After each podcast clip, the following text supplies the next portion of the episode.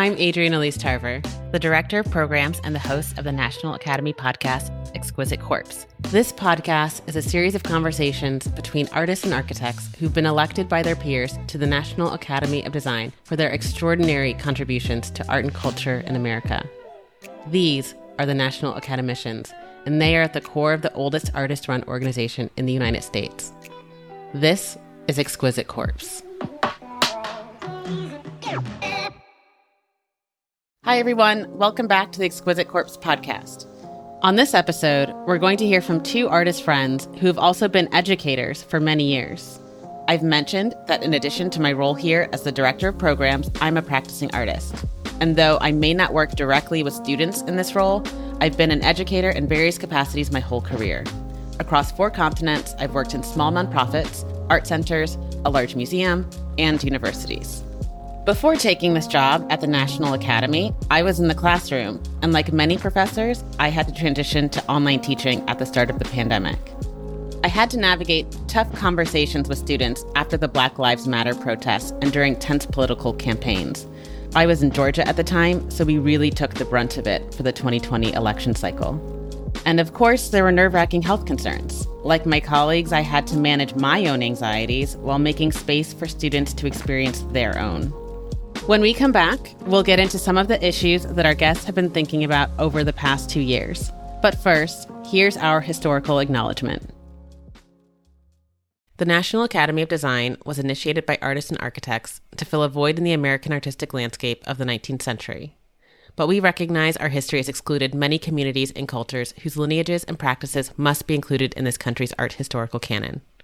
Indigenous peoples, people of color, queer and non binary individuals, and people with disabilities. We are committed to a process of dismantling the ongoing legacies of settler colonialism and white supremacy. We're excited to move forward and have conversations that reflect the important questions and issues of today. This is the Exquisite Corpse Podcast. On this episode, I reached out to Michelle Grabner, Michelle was chair of the painting and drawing department at the School of the Art Institute of Chicago, where I got my master's. She immediately said yes, which was very exciting. Mind you, at this point, we didn't have any episodes. In fact, this is the first one we recorded. I had just started to feel comfortable with teaching on Zoom, but now had to learn how to run a remote recording session. I mean, we had been talking about this and researching how to make a podcast for months, but now it was real. And despite all of the planning, I was still feeling insecure about the whole thing. What if the equipment didn't work? What if the recording platform failed us? What if I wasted everyone's time?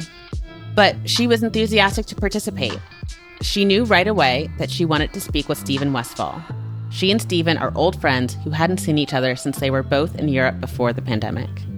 From their experience as artists, educators, and academic leaders through the pandemic and political turmoil, they raise questions about art's impact on social action, whether we need to agree as a society, and whether focusing on experimentation is a privilege.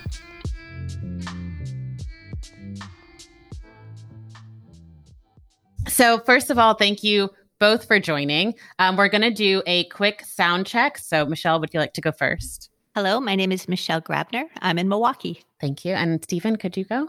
Hi, I'm Stephen Westfall, and I'm in um, Germantown, New York. Okay. So, welcome to Exquisite Corpse Contemporary Conversations.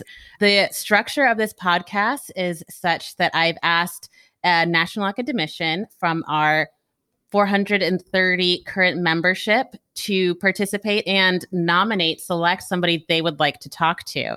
So, I reached out to Michelle Grabner, and Michelle selected Stephen Westfall. So, my first question actually is for you, Michelle. What made you decide you wanted to talk to Stephen on our new podcast? Oh, yeah. Um, well, Stephen has always been somebody I turn to when I need to touch base, touch base about broad things, broad things within culture, but also things around painting, things around abstraction, um, those questions that I have. So, um, yeah, uh, Stephen, I'm going to give you a very uh, big, broad question, and that is, I need your guidance on how how you are thinking about criteria right now? Um, Post pandemic, uh, um, racial justice uh, issues. How, what are the criteria that you're bringing into your studio now? Because I feel as if um, I'm a bit adrift. Um, yeah, big question, Stephen. Ooh, that's that's an enormous question, and and it probably involves a really complicated answer. And I'm I'm feeling a little groggy today, so I'll try to be I'll try to live up to that. But first, I just want to say that uh, Michelle, uh, congratulations on Giannis and the Bucks. You've waited a long time, and I and I should add that that Michelle is probably my closest art confrere other than Polly Apfelbaum, who's also uh, a National Academy member. We go back and we've actually, there's a kind of triangulated in a good sense uh, relationship between Michelle and Polly and I through a number of, of uh, iterations of collaborative shows and um, shared projects. Um, and I don't have to get to it any further than that, although some of it may come out later. Now, it's this question of like, you know, post pandemic art and abstraction and justice. Boy, that's that's a that's that's such a, a loaded and, and and difficult question. Uh, you know, in some ways, abstraction, which which which in a sense essentializes the world, um, also sort of it's very hard to sort of uh, throw a matrix of narrative over abstraction. In some ways, in the face of pressing social questions you know, like voting rights or Black Lives Matter, uh, it's very difficult to sort of simultaneously be abstract and not and not at the very minimum be symbolic. You know, I'm I'm a, I'm an old white boomer, and, and I'm very cognizant, at least, of of maybe the privilege that allowed me to sort of.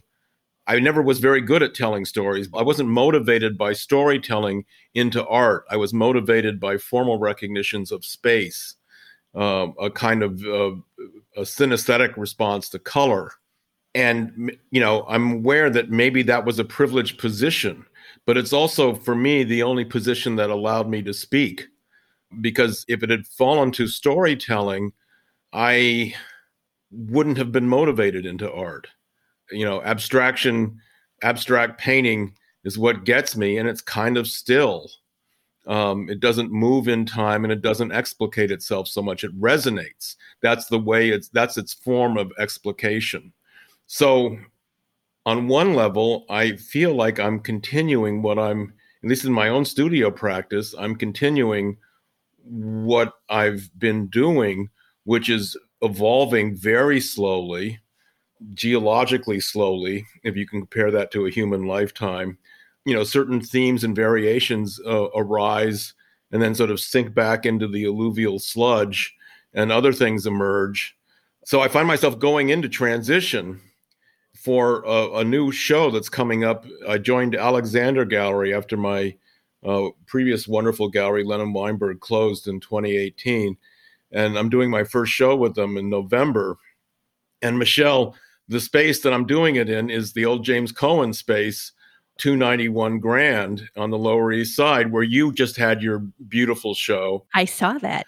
So this is yeah, more of the of the interweaving, which just at this point, it, you know, there are no coincidences. It's beyond coincidence. It's fate. And I would say that something's happening in my work where the work is becoming uh, is becoming more associative with with a certain kind of non well, I think Michelle and I both have, have had a kind of pop relationship with the real world and our abstraction, you know, pop in danger quotes. And, uh, but, but one thing I find my work not referring so much to things that pre exist in the world that correspond with abstraction or that abstraction can, you know, resonate with very well. So, in a sense, it's becoming maybe a little bit more expressionistic and symbolistic, as in symbolism, rather than pop. You know, we'll see how that goes over.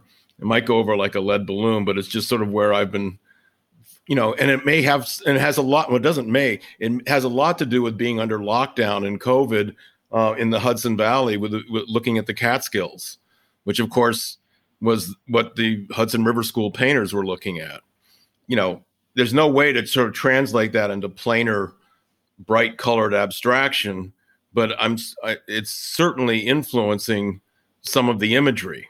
So it's less grid based, and in a sense, even though I'm still a quasi hard edge painter, uh, more freehand. A number of the gouaches, in fact, are, are visible on the Alexandre Gallery website. And that's Alexandre with D R E for those who are uh, not D E R. So um, that's one thing. I guess because we're both we both teach the question of making a space for the discussion of uh, pressing issues of changing the canon and admitting a broader and encouraging a broader discussion of influence and participation in the face of those who've been excluded from the canon in an academic setting that's taking place definitely in my classroom and so i feel i feel you know the artist teachers sort of bifurcated existence where certainly teaching is an aspect of creativity i think. And that's sort of where maybe in a practical sense the pressing issues of justice are being addressed by broadening the canon. And then of course i have a very active political life that's away from you know my abstract paintings in my studio. I firmly believe that uh, all this can be you know, you can have all these plates in the air and the plates don't have to merge. If, if they merge in the air, there's going to be problems for someone like me. Uh, but anyway, Michelle, how are you doing it? I mean, you you have a kind of narrative about a kind of identity in your work that has sort of shown forth in your imagery, which poses ab- as abstraction and then opens up into this whole other realm of of, of memory and uh, and identity and location. Wow, Stephen. Um, yes and no. I, I would say that narrative that you're talking about, and I'm going to press you further because often these narratives get imposed upon us and our work, right? So if I'm in the studio, I'm really not thinking about domesticity. Though it is close by it's something easy for i think the viewer to pick up on right? So i think within the cultural world that uh, quick shot to story and narrative um, just makes for an easy transaction. And it's one of the things that just drives me crazy right now. Um, uh, i often see it in the students that i work with that they're not open to other interpretations of what they're doing um, but they're really sticking to some kind of branding narrative and it, it's it's really maddening I, quite honestly. And this goes back a little bit to i'm flipping it right back at you and we can return to um, what I'm thinking about in the studio or how I'm thinking about painting right now. But I'm going back to your symbolism, mm-hmm. Stephen, and and thinking about symbolism and thinking about transactionalism and the need to get it right. Right, the idea of that which is transactional is a clarity of exchange. Right, that there's no ambiguity that happens. There's no something that can be pried apart and have that meaning shift on us. Right, and that's really important when it comes to some of the political issues that we're dealing with right now. That that ambiguity may not best serve the political location that we're at clarity of what's happening.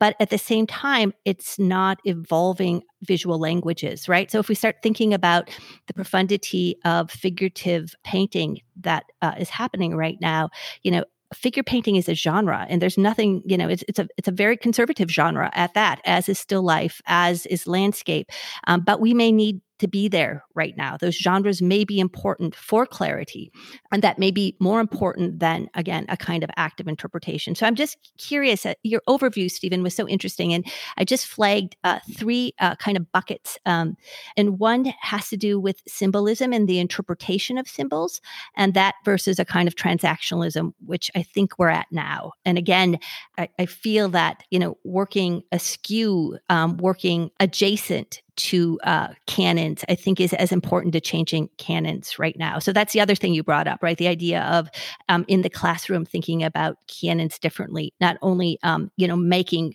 great corrections, corrections that need to be changed and how the uh, canon was built, but actually developing that which is adjacent to those things, as, a, so, as opposed to going into the house, right? Going into the museum and changing what is in the collection. What does it mean to build a new museum? So those are the questions I have just as I think about um, the curatorial projects that I'm doing and in teaching.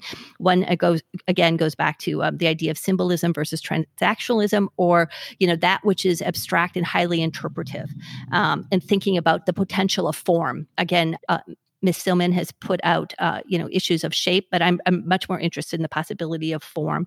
Um, again, as something that is uh, has uh, power. I was recently talking to Theaster Gates about the power of form and you know spending a lot of time in the interpretive possibilities um, and then also uh, just swinging into teaching a little bit and, and the virtues of teaching i'm finding administration being very virtuous right now. You know i would never want to be an administrator. If you would have talked to me prior to covid it's the thing i most avoided and now i feel like i'm stepping into these administrative positions whether that is at the exhibition space i run the poor farm we're now a warhol regranting um, organization. I am now chair of painting and drawing again at the School of the Art Institute. So I'm just curious uh, you know what does that mean you know what is it and i think i think it, it speaks to the, the, why you and i are here today and that is you know shifts have to be made we're in a really interesting moment coming out of crisis that it is our obligation and our responsibility then to be reflexive and to be able to make shifts in the criteria that we used to understand everything from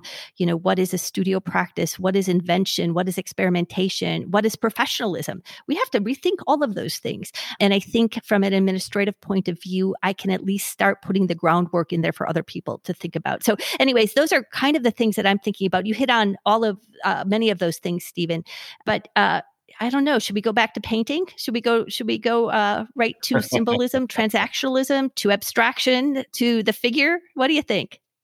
Sure. I mean, I think that transactionalism is, as you as you outlined it. I'm not sure of the definition, but as a, as you outlined it, applies. I think to to social action and to politics. And I'm not sure it necessarily applies to aesthetic action because within aesthetics there is necessarily ambiguity. Otherwise, it wouldn't be aesthetics. Yes. And but a- ambiguity in in the political is a diluting force. But of course, in art, that's the very stuff of reverie. So, I think this is an area that abstraction trades on. You know, maybe transactionally because uh, you know abstraction often you know particularly sort of hard edge or grid based abstraction. Uh, there's I mean there's all kinds abstraction that employs geometry has the look of some level of precision, and we sort of tend to equate. We tend to have a kind of transactional, as you define it, definition of our view of of precision and geometry and, and exactitude and all of that. But of course, to what end? And they wind up being more like you know ta- meditative tantric vehicles that for the individual can go off in any direction depending on you know what, what the individual brings to it um, which i think is you know, sort of the wager of art in general. I mean, there's an there's a seed of the abstract even in the most figurative work, and all abstract work still deals with figurative questions of of embodied scale, for instance. So I have to assume that there's a kind of um, gradient, a kind of spectrum, you know, on or or a sliding pole on which you know we we have these classifications. I don't know if figurative work is a genre so much as a kind of classification in the taxonomic sense that allows us to bundle all kinds of work together. So a still life under the maybe the rubric of representation, but there's formalism in representation in painting, uh, from the say the extreme of Matisse, even though there's lots of narrative in Matisse, to um, Henry Taylor or, or Alice Neel. Yeah, Stephen. Yeah, I, am interrupting for a second. Help me out a little bit. I, I, I, agree with you. And it was two years ago now that I, I put together a show for the ICA in Maine, Portland, Maine, um, that looked at genre. And I had Henry's work, uh, you know, whole ranges of uh, hell of a uh, painter, kinds of um, uh, visual languages that looked at uh, still life, the figure. But I, I'm I'm wondering, it's about genre, right? And isn't genre by definition a form of agreement, right? So it may take on stylistically different approaches, but by nature, let's say the portrait, or by nature the still life, we can all agree, and then we can start breaking it down from there. And that's where I'm I'm interested in in um, you know what is the thing that we approach? Can we uh, you know stand in front of let's say one of your gouaches look carefully deeply at one of your gouaches and agree? I mean we can describe right? We can talk about what red what what kind of red that is in relationship to another color. But i guess that's where i'm, I'm starting to think about um, how important is agreement now in you know a culture a society of such deep discord? Um, i don't know that's those those are some of the thoughts i'm having yeah i don't know. I, I don't know if art answers any of that. I think it creates a space for the conversation to continue you know? I also think that it, that, that that it has a double life. Again it's not it's not really doesn't really exist in the realm of uh, you know Nancy Pelosi not allowing uh, Jim Jordan on the January 6th committee and and the fallout from that or the creation of infrastructure art is a you know is a place uh, I don't think it's I don't think it's cut off from uh, uh, pressing social questions at all but it does it at the same time it it offers if only in a moment a kind of um, um, it it it it invokes and introduces reverie. And uh, there's no place for reverie i think in in mostly in the in, in the realm of the political uh, and and all that reverie invites in one's recognition of what it means to be a, a fully conscious individual and uh, I'm not saying that we should all be uh, looking at art and not taking social action at all.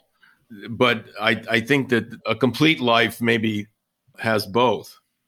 Uh, so I'm I'm I'm very aware of the limitations of, you know, abstract painting, perhaps as I practice it, uh, to inveigh on uh, social questions.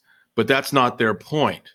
and those actions can be taken later in the afternoon or earlier in the morning or you know it's something at some other time uh, yeah yeah you know uh, and, um, you know so it's not an and also i don't think it's escapist because you know artists stay up all night uh, wrestling with with um, aesthetic questions. I don't think aesthetics are escapist. I just think it's another realm of the mind.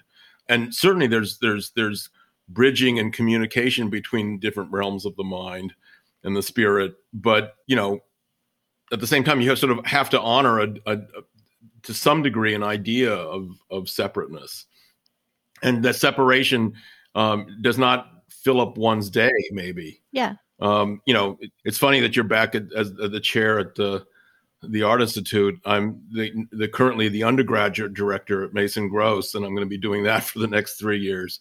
And uh, I'm cognizant, very cognizant of our position in relation to you know as a public school, um, state university, uh, and our role in um, opening doors for the you know uh, the working class population of New Jersey. I think many, many, many, many years ago, Rutgers was invited to join the Ivy League. And Rutgers said, no, no, our mission is to the people of New Jersey.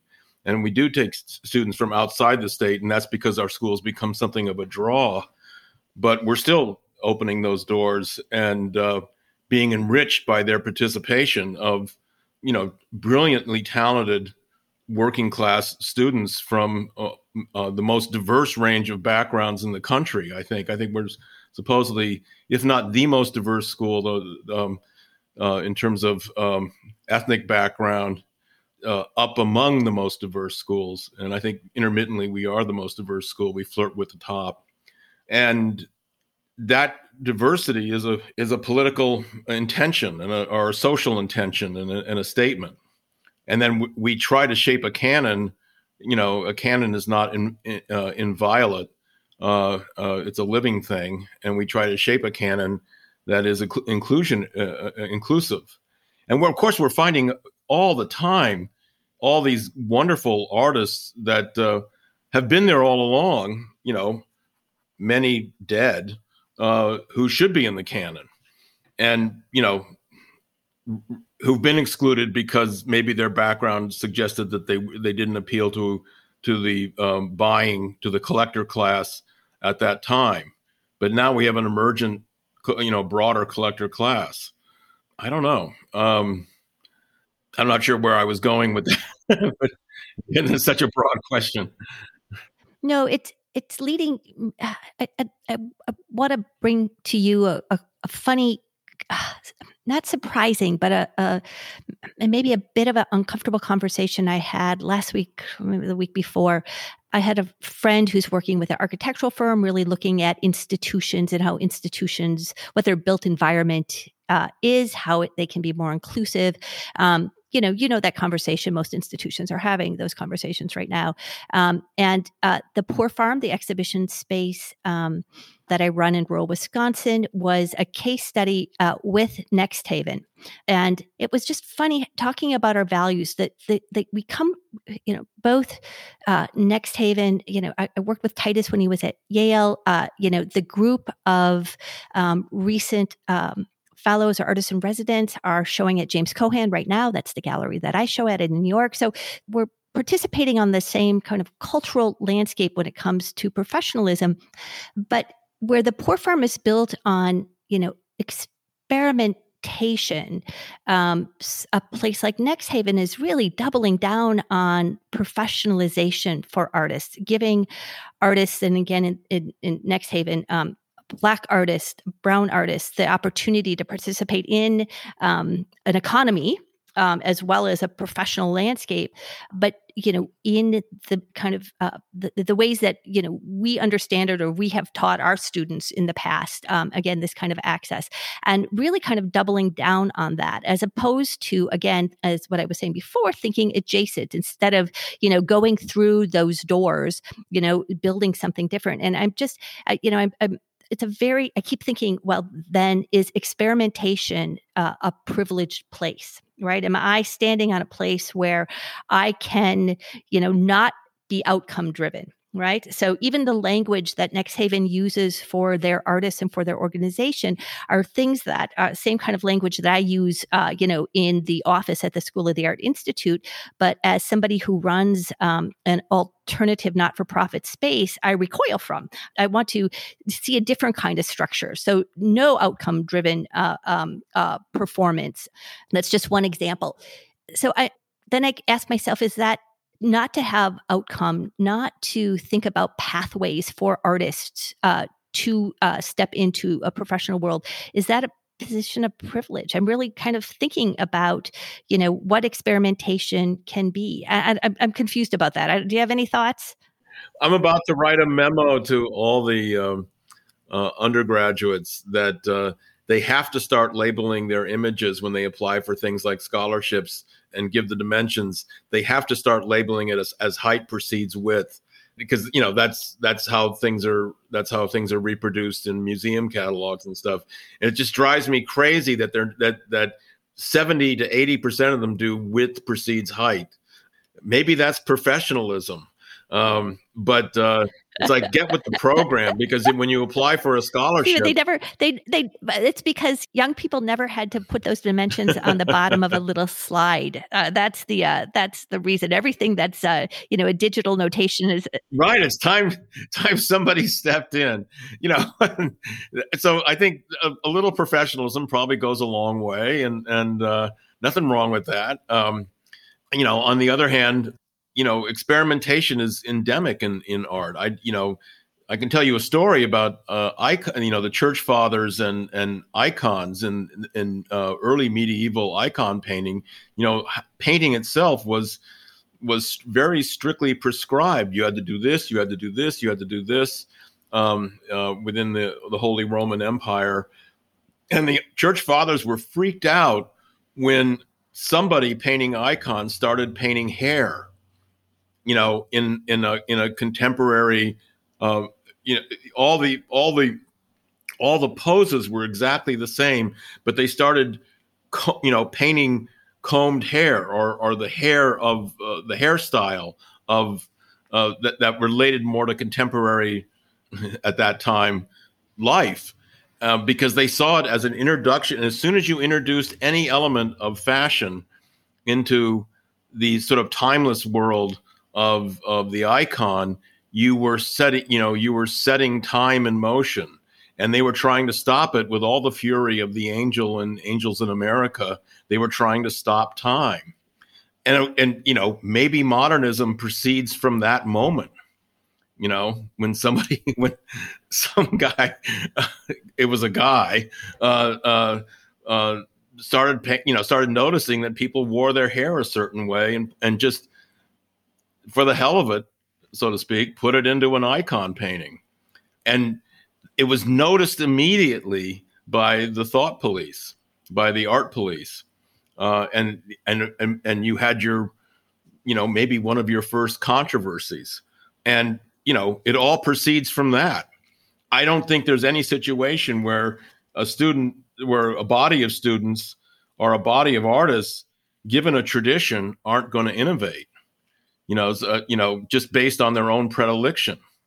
Temperament is is a huge motivator. And and we long ago decided that art was a region for temperament to express itself. And uh, um, so here we are. Yes stephen i i, I want to take that and uh, stretch that into um, uh, my past week in guadalajara where i spent uh, many days with the orozco murals um, mm. and how extraordinary uh, the scale of those murals are, um, and the the visual innovation. Um, so we're, we're, you know, how we think about uh, again a, a, kind of political narrative, political narratives that we see now.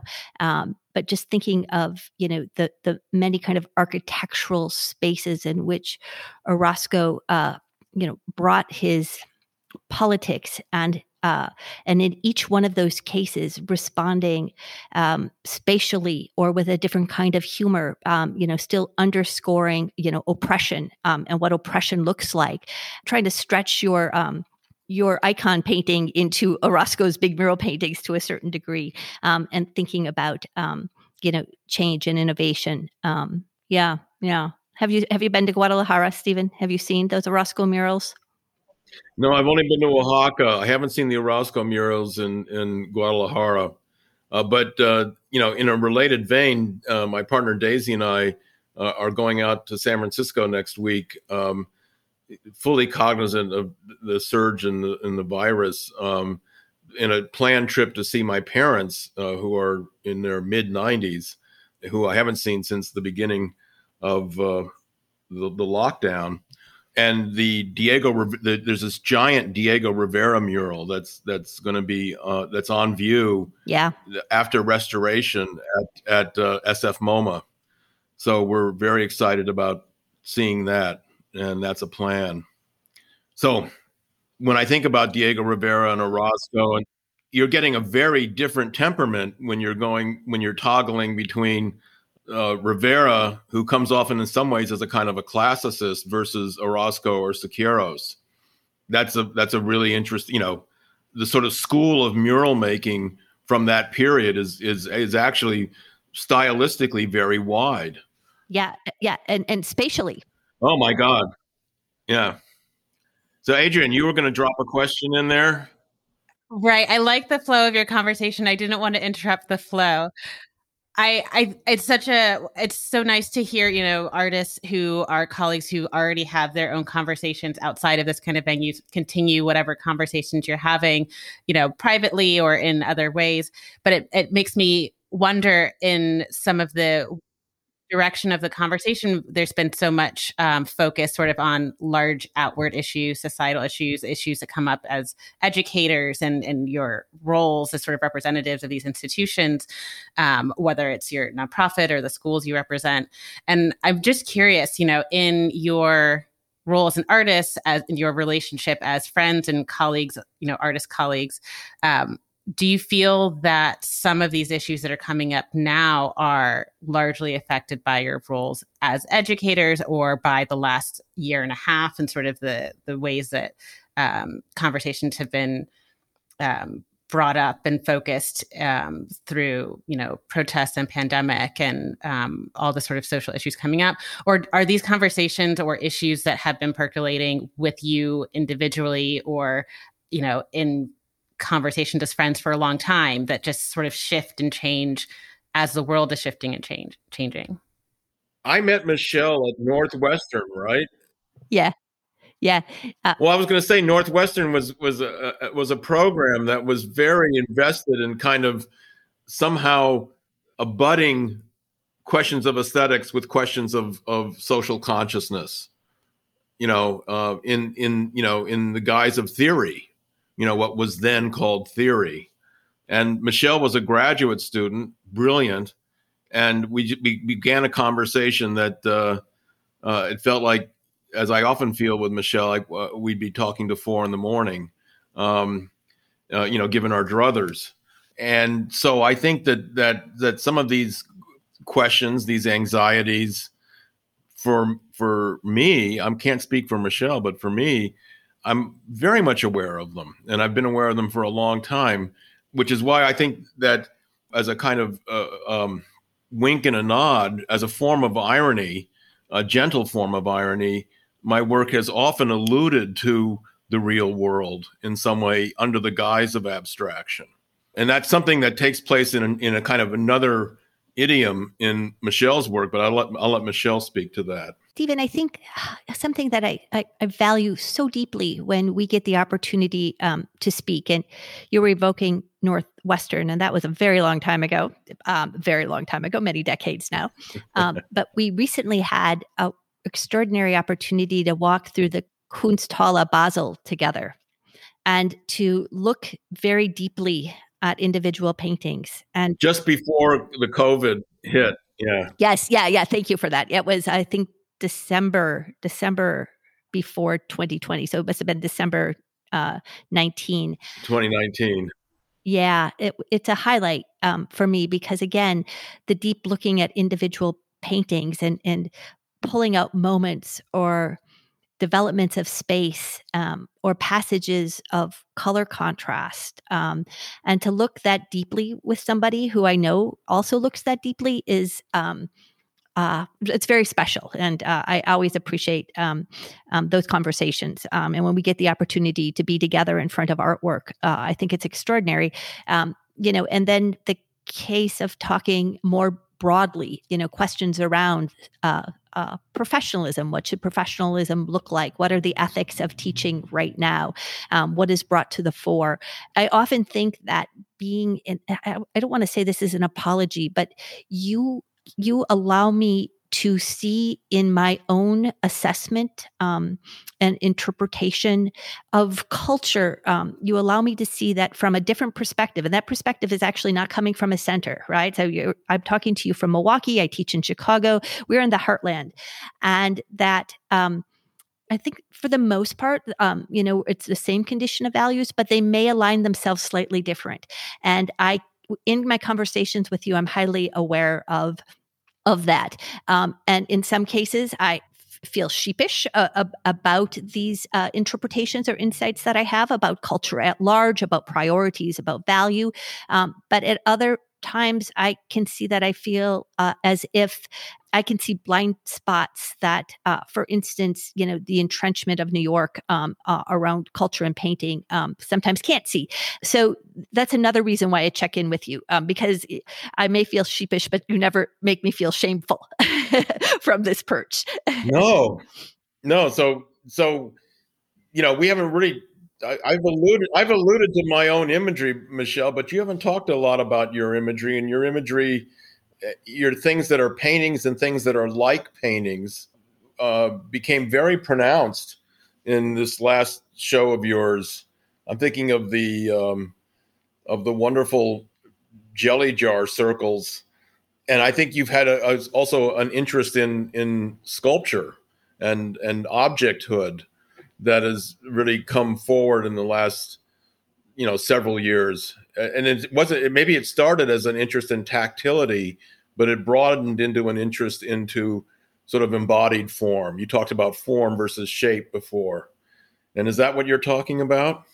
Yeah i, I think so. I think it's it's even um, if we step back even a little bit farther uh, beyond uh, thinking about you know sculpture but actually um, organization and arrangement right? So what you're talking about with the cast uh, jam tops, um, some of those elements on those pieces of kind of highly polished, beautifully stained wood, which makes references to cutting boards, you can kind of all add that up to a kind of domestic situation. Um, or thinking about, uh, I think about Daniel Spoerri quite a lot, um, but really thinking about arrangements, right? Um, not quite literally still lifes, but how pattern circular forms exist on an organic, uh, you know, um, more translucent form. If we think about, you know, wood actually holding light to a certain degree, um, but really thinking about arrangements and the power of arrangements. I was very fortunate to have a, a really great phone call with Thaddeus Mosley, um, you know, who is in Philadelphia, who is, you know, working on his wood sculptures. He will be 95 in uh, what, a couple weeks, he said, and really thinking about balance and counterbalance. That was a most extraordinary conversation. Um, and you know what is discord where is discord now so really thinking about organization of uh, patterns, pre existing patterns, those patterns that are found, thinking about where authorship lies when one is appropriating a found pattern or one is alluding to again um, you know something that's uh, familiar or vernacular um, you know those things that you and i uh, share as you were mentioning earlier in relationship to pop i don't know if it's as much pop as it is um, uh, well, you said it quite nicely, but um, you, a kind of acknowledgement of that which is pre-existing and the translation of that. So yeah, so so you know whether it's you know uh, the oil paintings that are uh, rearticulating um, a burlap weaving you know it, you know, for me it's about you know what is predictable what is sustainable in pattern um, how can you know so these are all formal issues but again formal issues for me are always about order and order by nature is always going to lead us to a kind of political scenario, right? Which what what is in discord? What is harmonious? Um, what is um, you know askew? You know what is balanced? So that you know gives me a lot of latitude when it comes to thinking about you know not just painting or not just sculpture. That's not what i'm really thinking about. It really is about um, form arrangements and what those arrangements can elude to um, uh, and how they can reflect or push at um, you know the conditions of the world that we're living in. Yeah that's that sounds so it, it allows you to be in this kind of space where you're playing with formal recognitions you know in a in objects that that have a history that go all the way back to icon painting in terms of their formal address you know which is to say the you know the the the dense plane of an icon you know painted on wood is is certainly in the DNA of the wood that you're inserting those uh, jam jar lids into with all the care and the space giving that that that implies and they're sort of head torso size same thing as an icon. But obviously they're so far you know they've passed through the extrapolation from coming out from under the the weight of the body of of say having to totally devote yourself to the uh, to the narrative of a theocracy to um, the everyday life of Courbet and and Cassatt and uh, and then through abstraction to this concretization of kitchen life, you know, uh, for a suburban mom, and that's a, that's a that's a um, that's an arc that that someone can actually that it, it doesn't actually have to be pointed to with an essay uh, to discern. If you if you are raised in the culture of art which I still would maintain is available to anyone. I mean, obviously through school and stuff like that, but uh, the preciousness of those things, and I don't mean precious in the effete sense, I mean precious in the sense of they're rarefied and intensified spaces. You know, with with recognitions that you can, as in a barbershop mirror, you can go back in time and see various stages of similar iterations um, existing, and they exist at the point of the spear of that of time's arrow, for instance, as it's coming towards us. So that your work is just sort of the latest recognition of that concentrate of what's available to that concentration of space. Thank you for that. I absolutely agree. Uh, but don't you find it paradoxical that, let's say, the um, the professional art world gives me an, a narrative when all I am doing is drafting off of that lineage you just beautifully lined out. And that is sometimes, ah, you know, I understand the use value of that when one needs to create monetary value around let's say work that does that or can't one you know so this this is one of the the, the thing that's most interesting to me and this is uh you know within this field that you again delineated um, is that which is found and you know uh ken goldsmith has made a a life's work of appropriation, um, but starting to think about where authorship is in, the, in, in all of that, or narrative, or branding. I, I find it very, very strange. Um, you know, I, I, just feel as if you know I get to, and I, again, hugely grateful for and committed to working within um, the the rearticulation of uh, again uh, this this lineage, we could create it many times over. Um, that you just uh, you know created uh, you know into the kitchen uh, you know got us back into the kitchen um, but uh, yeah i just find it so strange the you know i, I find it a reality um, within the economic uh, uh, structure of, of the art world and how it needs to um, uh, you know make uh, value but I, you know, the best I can do is, you know, use it um, because it's just not a truth. It's just not a, a, a truth that I feel comfortable with. Um, and that, I'm not even talking about some kind of crazy Midwestern uh, uh, thing that often I uh, gets laid over. Anyways, I, I, guess I'm just talking about authorship in short. Yeah, I don't, I don't have a I I don't have a problem um, if it's if it's um, if you know if the ironies are exposed, by the way, as I'm talking, I'm looking at a burlap Michelle Grabner to my right. It's on my wall here. Uh, I, I, uh, you know, artists have, uh, we're as as much as the icon painters were immersed in a theocratic society and a feudal society where painters had a kind of guild-like relationship to their craft. We are immersed in a capitalist society trying to figure itself out before it burns up the planet in a arena of discourse where virtually anything can be introduced if you know and maybe subject to round ridicule but uh, it's a it's a much more at least for now uh, a more openly discursive society that's part of our uh, myth of, of, of that's part of our self-congratulatory myth of our present right now that may distract us from other pressing problems so it seems to me like the, the whole gallery system is just a, a, a you know a, a natural byproduct of this immersion in capitalism, but it does have some useful sort of side effects. You know, galleries are basically free viewing areas for that discourse to take place that anybody can walk in off the street in most galleries. You know, so in a place like New York or Chicago, where there are a lot of galleries, uh, you can start at one end, uh, you know, at the beginning of the month and cut, get to the other end by the end of the month and start all over again the following month.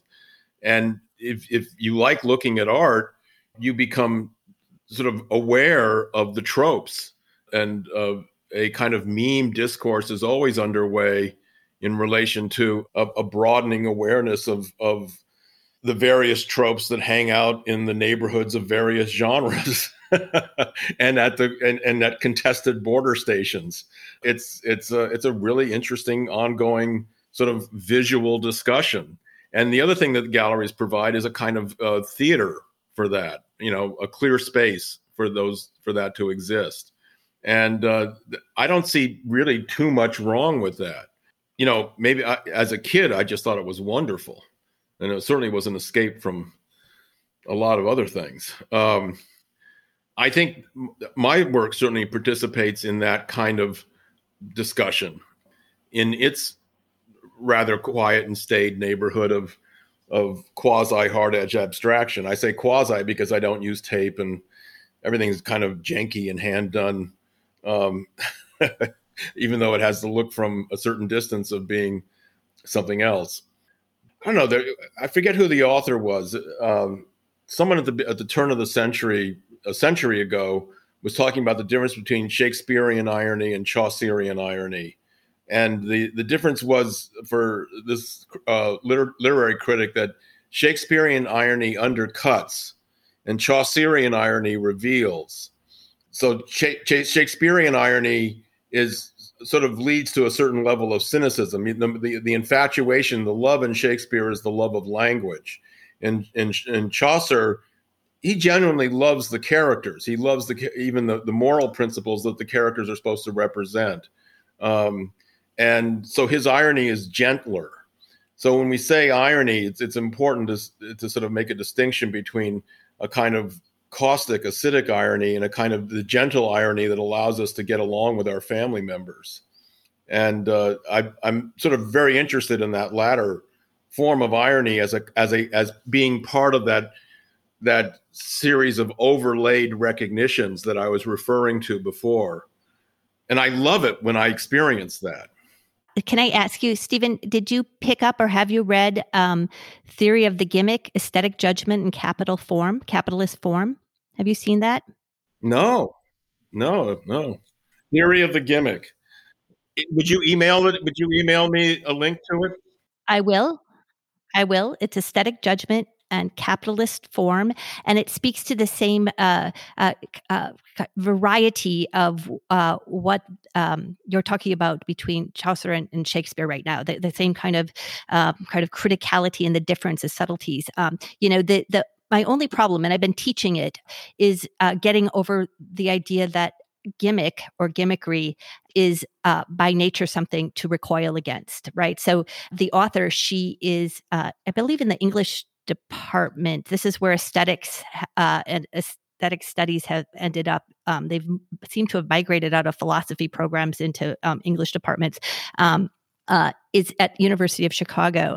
Um, Ngai, how do you, how do you pronounce N G A I? Do you, know who I'm talking about? She has uh, her other text is aesthetic categories, as you were talking I think earlier, Stephen, um, you know, there's been a kind of a shying away of aesthetics recently, aesthetic discussions, aesthetic studies, uh, but she's taking it head on. And the idea, uh, some of, of some of her looking at what is a gimmick is that which is. Um, oh, it sounds very interesting yeah it's out of time um too much it's either it, it's out of time either or thinking about labor too much work undercooked underworked. Uh, you know uh, by uh, all effects um you know all art uh, deals with a kind of relationship to uh, the gimmick structure as she defines it. But it really is just getting over and having a relationship and, and, and being open to you know the definition of what a gimmick is. That sounds really interesting. I'd, I'd, I'd, I'd, be very curious to know about it.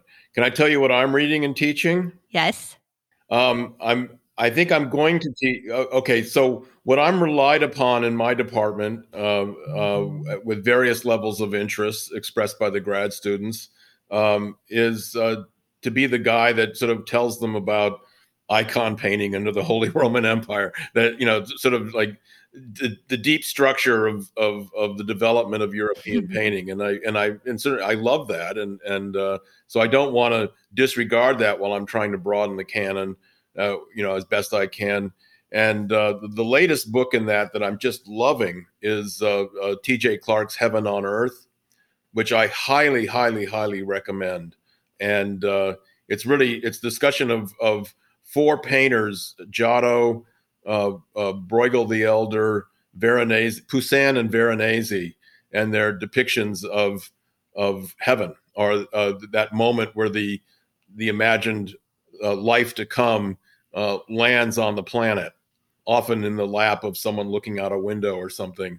Uh, it's just beautifully written and really smart, and gets to this question of of here and hereafter which I think still uh, bedevils us in terms uh, of of how we're facing the moral dilemma of existence. You know, how much do we put into uh, the here and now, and how much do we put into this kind of imagined space? Um, and then the other, the book, uh, which is very much about ex- expanding the notion of the canon, is uh, which I've been teaching for a couple of years, and every time I read it, it just uh, expands even further, and it's an impassioned argument for uh, ambiguity and abstraction on the part of a of a African American theorist is uh, Darby English's 1971 A Year in Color, which I highly, highly, highly recommend.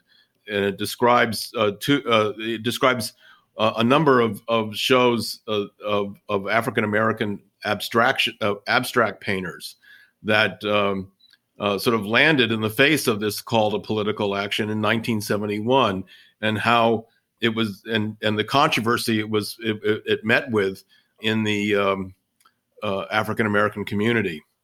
You know, and it's, it's a very complex and beautifully, carefully written uh, book, and it just it, it grows in my mind in stature every time I teach it, or teach out of it, so to speak.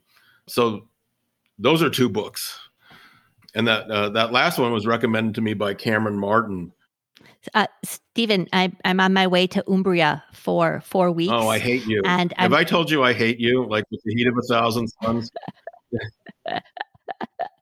well, I'm going to take heaven on earth. Uh, thank you, thank you. Uh, you know, uh, the uh, I'm really jealous. Yeah, no, it's um.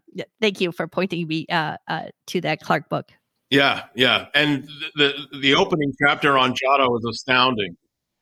Um, I'm so happy to have a reading list from you guys, and um, I will confirm the written names of everything because I would like to add it with the details of the podcast so that people can read, find these books, um, and any sort of other comments or links you want to add to it. Um, I do want to sort of switch gears a little bit um, as we find our way towards the end of the conversation one of the things you brought up earlier, Michelle, which I think was really interesting and actually points to a lot of conversations we're having about the National Academy internally, or sort of the idea of a of a national academy, something that represents America, American art, is this idea of do we need to agree? And you brought this up in relationship to looking at a painting and we can describe it, but do we need to agree?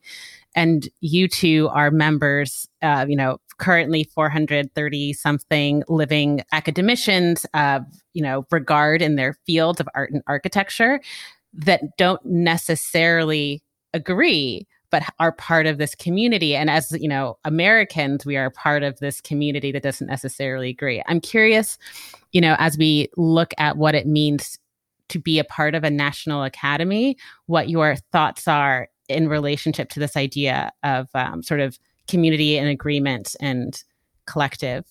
Yeah i'll i'll jump in but i'm take me a while to kind of sort through that um, very important question. But first of all, you're asking the question that um, is uh, uh, delights me and is actually an obligation in culture right now to ask those bigger questions.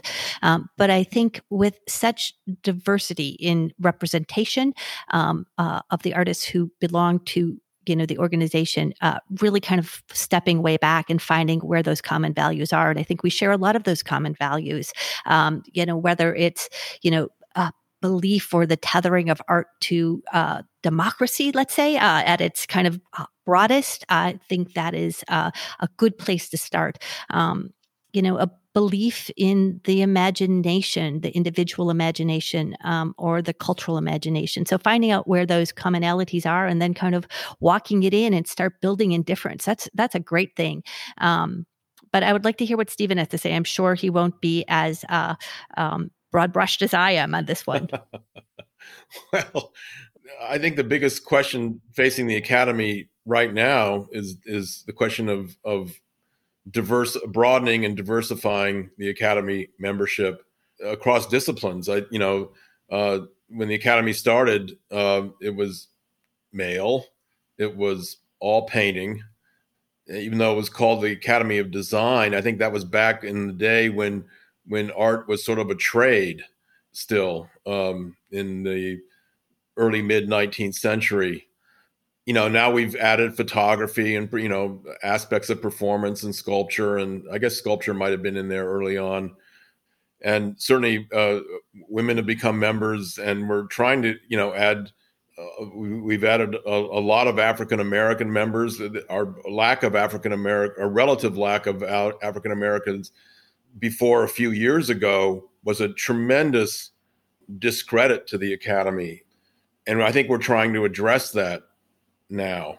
The big obstacle is as I, I you know is as is the case with all academies is is that some you know is participation. You know when people get old and they kind of withdraw from the world as sometimes happens as one ages um, they you know they withdraw from their sort of citizenship participation in the academy itself, and they don't vote on new members. And I think there was a, a point where the academy was was a kind of maybe more a consolation prize for not having a, a, a, blue chip career or something among certain figurative artists who are. Uh, I mean, um, that sounds really harsh, but uh, there's an aspect of truth to this. Uh, you know, so Friends were nominated, and it, it, became very conservative and hidebound and kind of like an exclusionary out, outpost. And then under the uh, you know the prodding of people like Marshall and and others uh, uh, who were officers at the academy, I think in the last 15, 20 years or so, we've you know there's been this push to sort of really open it up and growing that's been gaining momentum. But I was very disappointed in the um, election results this year. I, it felt like I think probably let, uh, maybe no more than 100 academy members even participated out of the 430 which is a number that you cite Adrienne and uh, that's that's really alarming and i feel like if the academy is is going to continue to do its i mean that sh- that that you that america show that has been traveling around the country is a beautiful show and a beautiful catalog and it really shows what the academy is capable of and with with this expanded constituency and membership is going to be capable of great things in the future but it really depends on the particip- participation of all the membership. And maybe even the voting laws have to be revisited so that uh, percentages to admit new academy members are uh, are drawn specifically from the members from the percentage of the votes cast not from extant membership but something's got to sort of lo- continue to loosen, I think, within the academy bylaws to uh, so that we can even sustain such a membership, it just in numbers. Because without that participation, the academy is going to shrink. So that sense of crisis, I think, of, you know, that you've been talking about, Michelle, actually uh, passes from larger aspects of culture into the into the specific institution that we're here sort of under the umbrella of right now you know, we'll see what next year brings. Yeah, I, I want to follow up on that just because I'm seeing, sensing a pattern here. And we're talking about relative lack of participation, let's say, in voting. What does that suggest? It suggests to me that um, the other members, I don't think it's apathy. I think it is about their attention being pulled into not uh, not uh, the academy, an organization that um, uh, is about the power of uh, the collective power of artists period collective power of artists but thinking about other institutions or other kind of professional demands on artists um, that prevents us from seeing again the value of uh, the academy and again the, the, the collective power of artists. We're we're not valuing that um, as as ourselves. We're valuing something else. Our, our attention, or, or, we're being distracted. We're being pulled into other systems, um, and that is concerning to me. And and that is why, Stephen, I'm so happy that you had this conversation with me because we have to, you know, hopefully, um, you know, rethink where power is located for artists, all artists.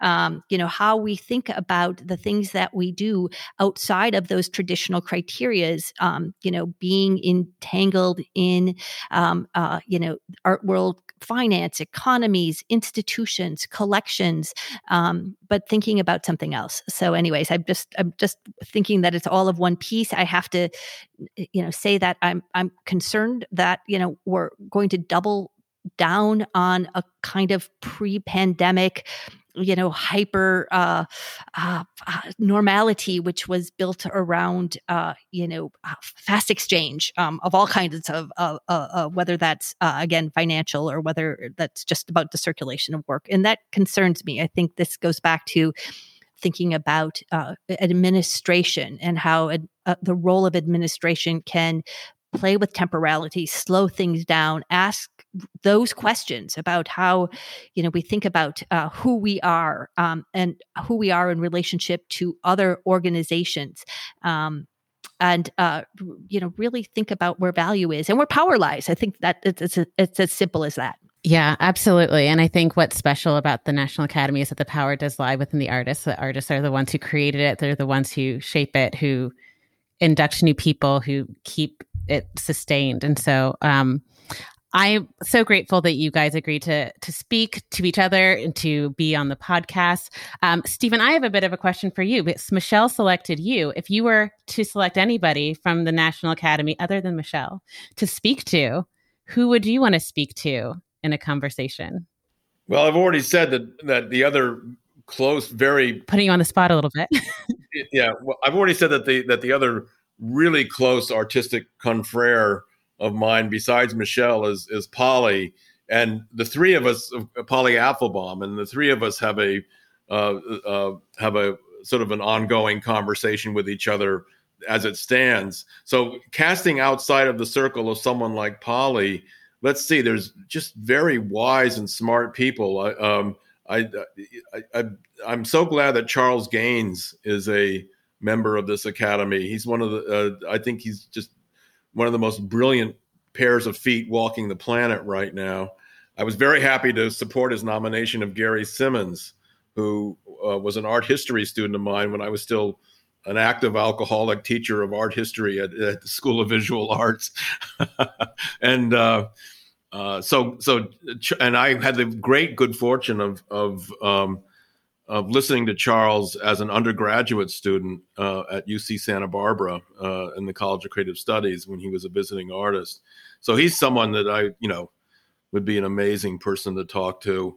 And then, um, yeah, David Humphrey. I mean, the, the guy is just, you know, he's a great talker and uh, and full of uh, just ideas and life. Uh, but you know, there's many, many people I cherish. Elena Sisto deep, uh, thinks very deeply about um, the formal DNA of painting, whether it's figurative or abstract. And I think, you know, a lot of the members of the, a lot of people who attended the New York Studio School during that sort of magical time when uh, Mercedes and Nick Carone were there and, and they were working out of the, uh, you know, that kind of um, curriculum. Uh, and Guston was there, uh, and very importantly. So there's a number of people I think Gary Simmons is now a member of the Academy too. I'd love to catch up with him. also brilliant. So there's a number of there's a number of people. I'll work on making these conversations happen. yeah.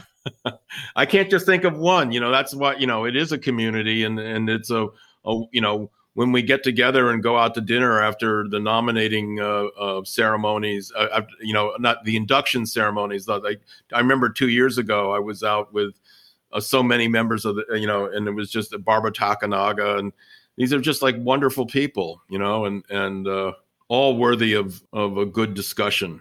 Well again thank you guys so much. Um i had i'm i'm kind of sort of half gonna ask this question because you are absolutely allowed to say like we're done we don't need to talk anymore. But one of the things i was um curious to ask you guys is what you feel you don't really get to talk about about yourself or your work or like what you don't feel is asked you know it's especially i, I think you a little bit touched uh, michelle on this idea that there's like a, a narrative that's perpetuated and you kind of fall into the narrative to sort of frame your work.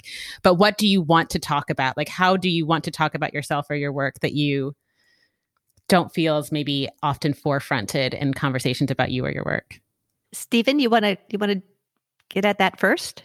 Oh gosh I've been very fortunate. I think I, um, that uh, people who've written about my work have really do seem to get it. I remember um, just being blown away by a sentence that Amy Sillman wrote in a catalog essay for my work many years ago. I think it was in 2005, 2004, 2005, I guess it was, where she uh, wrote a sentence that was uh, uh, Westfall is positively gleeful when I suggested uh, that his paintings were paintings of paintings, the exact size of the painting being made. You know, to be sort of seen like that and to be understood from a point of sympathy that that my work is a, in painting is is is a fumbling guy's praise of painting with a capital P is uh, uh, I I felt seen, you know, and and understood. Um, so I, I, I, I don't know. I don't know. I, you know, I, I would, you know, I, it's good that that it, that it doesn't come from me because it would mostly be a complaint about how hard everything is and how there's not enough time to paint. you know, um, you know, I'm, but I'm, you know, I'm very fortunate uh, to have uh, had wonderful things. Uh, I think to be to be seen as an artist who paints from a standpoint of of perhaps joy and and uh, um, a love of the tradition, but being very cognizant of the pressures of the present. And I think that's been understood by people writing about my work.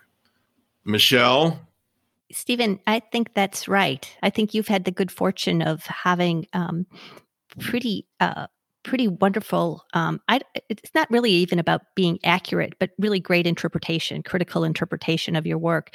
Um, from my end, uh, from my position, um, I, I, wish we could. I wish maybe this is a this is a, a problem of criticism, but I think it's not just critics per se or um, criticality, uh, but a relationship to um, where we are within culture. And please don't hear me say that I feel um, um, compromised uh, by the limitations. I'm always grateful for any sort of interpretation, and I, I also believe that you know the truth will out. That if you're in this world and you work for long enough, that um, you know those things that uh, you value that you aspire to um, you know will make their way forward uh, but I, I, guess I, I in, in with with a with a with a blush of disappointment that we're not able to uh, think about uh, repetition, um, predictability within patterns, and be able to translate that into, you know, the issues, uh, you know, of the day or of culture. Um, thinking about what sustainability is, predictability, that those things are no longer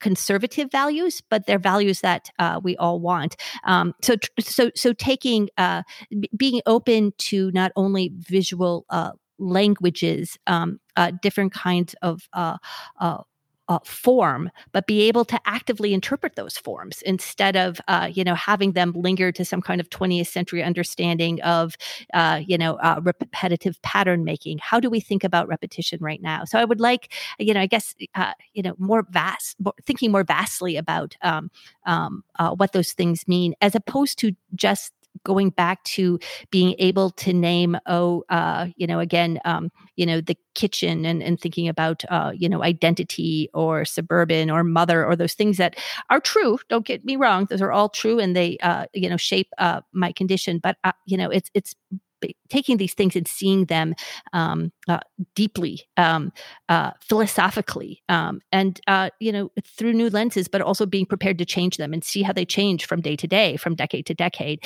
Um, uh, so that helps us understand obviously uh, the past and the present, but um, may point to the future too. So, um, uh, you know, I'm I'm always grateful for any kind of interpretation, but I would love it to be more vast and even dangerous, quite honestly. Yeah. Thank you so much for your honest and open responses and conversation. Um, it sounds like technology is not going to agree with us any longer. So I'm going to just cut us off here. We're at our hour and a half anyway, just about. Thank you guys so much um, for your time. Thanks, Adrienne. You're listening to the Exquisite Corpse podcast.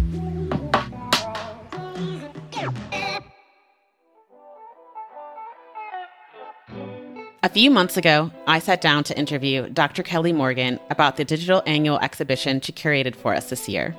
She titled it E Pluribus Out of Many, after the country's unofficial motto, consciously omitting the word unum, or one.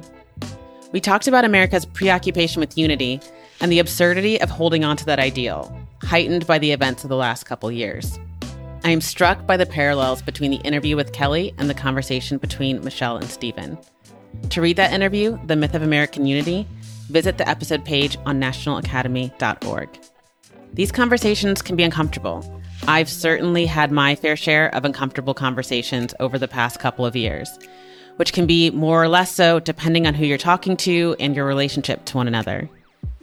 Michelle and Stephen are good friends, and what I find interesting is how they hold space for each other to be self aware and discover their privilege like being able to focus on issues of abstraction or consider whether the focus of a residency program can assert privilege.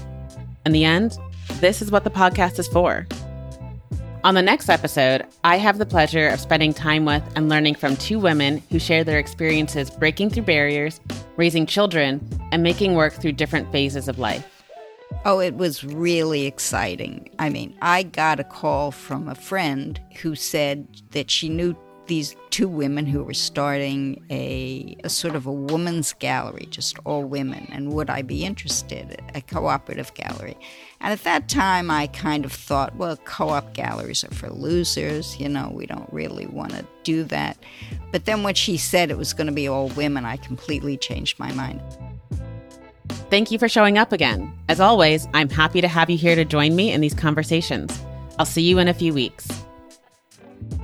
Thank you for listening to Exquisite Corpse from the National Academy of Design.